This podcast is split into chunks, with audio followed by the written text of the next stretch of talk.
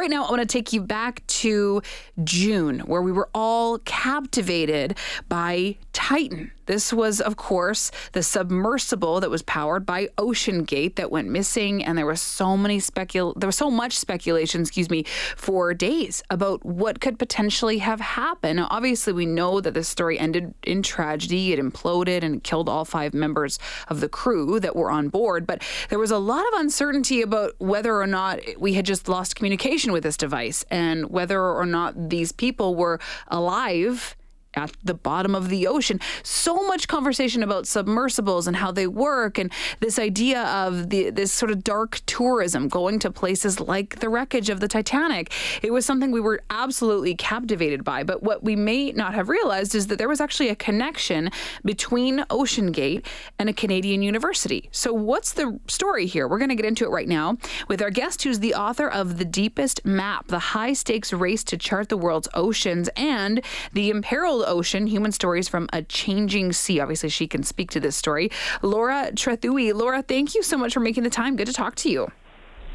Yeah, you too. Thanks for having me. Laura, this is obviously something that is in your wheelhouse. So, you know, when we go back to the month of June when we were all talking about Titan, this must have been something that you were especially really taken by and fascinated by, right? Oh, yeah. I was absolutely riveted by this story and was just kind of to use a cheesy pun, sort of deeply immersed in it, following all the updates, wondering what happened. And, you know, it was especially interesting to me because I had actually tried to get on a submersible myself while writing the deepest map. Whoa. And I had actually heard, yeah, I had heard a few warnings about, about OceanGate and no one recommended asking them for a ride. So, so yeah, I, I watched the implosion happen and I was seeing all these conversations play out in real time online. Eh, you know, I think so many people became experts during that time. You know, there were so many Reddit threads of people talking about how this was a company that didn't put all the safety measures in place properly. And, you know, there were sort of these rumors that this maybe wasn't the one to go with. And so there you must have been sort of trying to shout from the rooftop saying, yeah, I, I kind of knew from the inside, yeah. right? Yeah, absolutely. I mean, it was a, a, sort of an open secret within the community that OceanGate was a bit of an outlier within the submersible community. Hmm. Submersibles tend to be sort of a very conservative field. They try not to introduce a lot of new technology, which is what OceanGate was doing. And there was actually a couple of things that had come out that were pretty open knowledge. Um, the Marine Technology Society, they had actually penned a letter to the CEO of OceanGate asking him to certify the Titan with a third party agency, something that uh, Stockton Rush, the CEO, never did. And you know, there was lawsuits going back and forth. And so all of this is really an, ocean, an open secret. And so you've written an article for the walrus.ca. You you talk about this company being a rogue submersible company. That's kind of how you title it. And yet mm-hmm. there's still a connection with this research institute with a Canadian university. So why explain to us how this relationship even came to be if this company was sort of openly in these circles not reputable and not one to be working with? Yeah, so after the Titan imploded, um, my editors at the Walrus, they noticed that there was this kind of curious conversation happening online amongst Newfoundlanders uh, and a lot of Newfoundlanders were saying, you know, why did Memorial University in St. John's, why did their Marine Institute partner with OceanGate and with this this like rogue submersible company? So this this conversation was happening online, and I mean, in terms of why it happened, OceanGate is based out of Washington on the west coast of the U.S. So logistically, it makes a lot of sense for them to partner with somebody like the Marine Institute, which is based out of St. John's. It's only 600 kilometers offshore from the Titanic. So it makes a lot of sense for why they would partner with it. It's less expensive for them to ship their gear out there. It's less logistically challenging.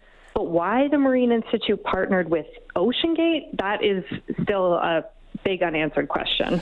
Is it, and I, I want to be careful with speculation here, but is it just a matter of just not doing the full due diligence required to, to recognize what this company was really offering up to this institution? Yeah, I mean, like, that's really the billion dollar question here.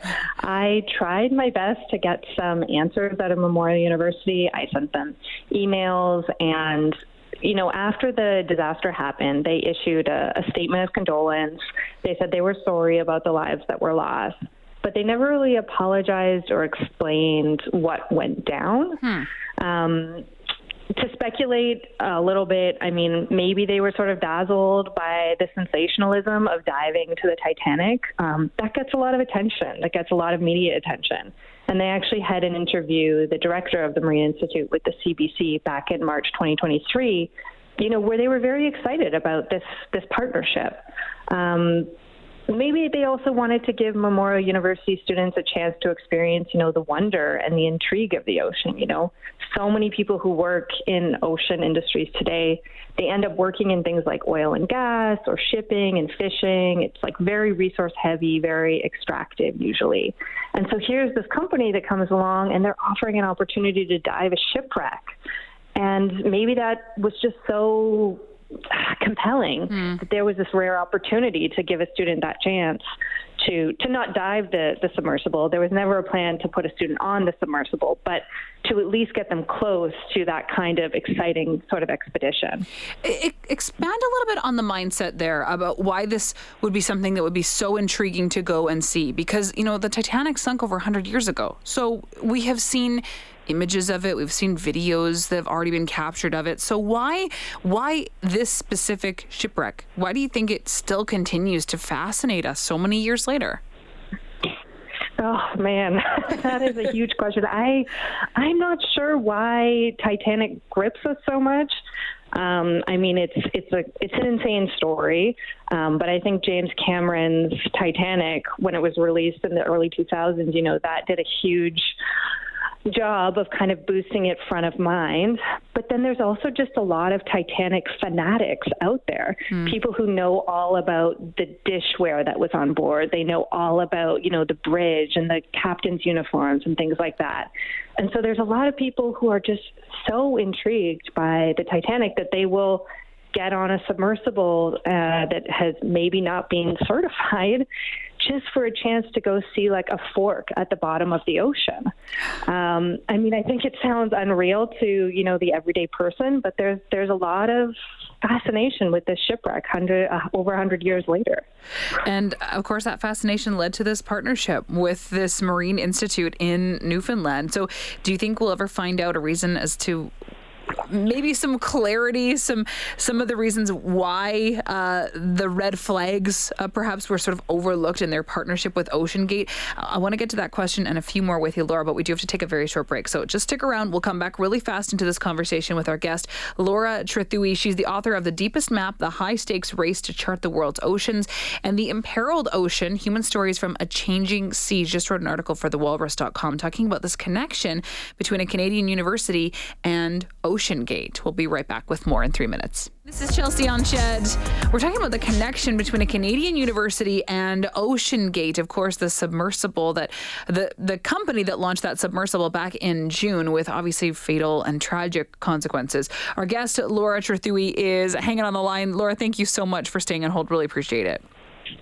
Yeah, no problem. So, Laura, you, wrote this, you wrote this article for the walrus.ca uh, talking about this connection between Memorial University of Newfoundland, their Marine Institute, and this company, OceanGate. And, you know, there are people that have spoken out about this partnership between the two, saying that it's actually kind of offensive to the scientific community that, that the university would try to kind of position this as a scientific excursion. Do you do you agree with that? Do you see that point of view?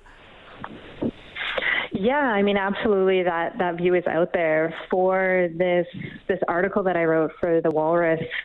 I spoke to uh, this guy called Michael Hannaford. Mm-hmm. Uh, as soon as the Titan imploded, uh, and I heard about the connection between Memorial University and OceanGate, I, I reached out to to Michael um, because he was actually a student at Memorial University, so he might have heard about the connection but also he works in uh, search and rescue operations, piloting uh, remotely operated vehicles, which are kind of like underwater robots. And he was part of the team that actually discovered the, the Titan wreckage off off Newfoundland. And so I thought of Michael, reached out to him, and yeah, he was one of these people who was offended by Memorial University partnering with with OceanGate, and you know he thought it was pretty pretty offensive that uh, you know a marine technology university would would send students and would partner with this uh, basically kind of tourism outfit to go see what is essentially a, a mass grave site at the bottom of the bottom of the ocean. And and he also pointed out that there's really no scientific value in diving the Titanic right. again and again and again. Do you agree with that point of view? Oh, yeah, absolutely. I mean, there's less than 1% of the ocean has been explored with the kind of ROVs that, that Michael operates.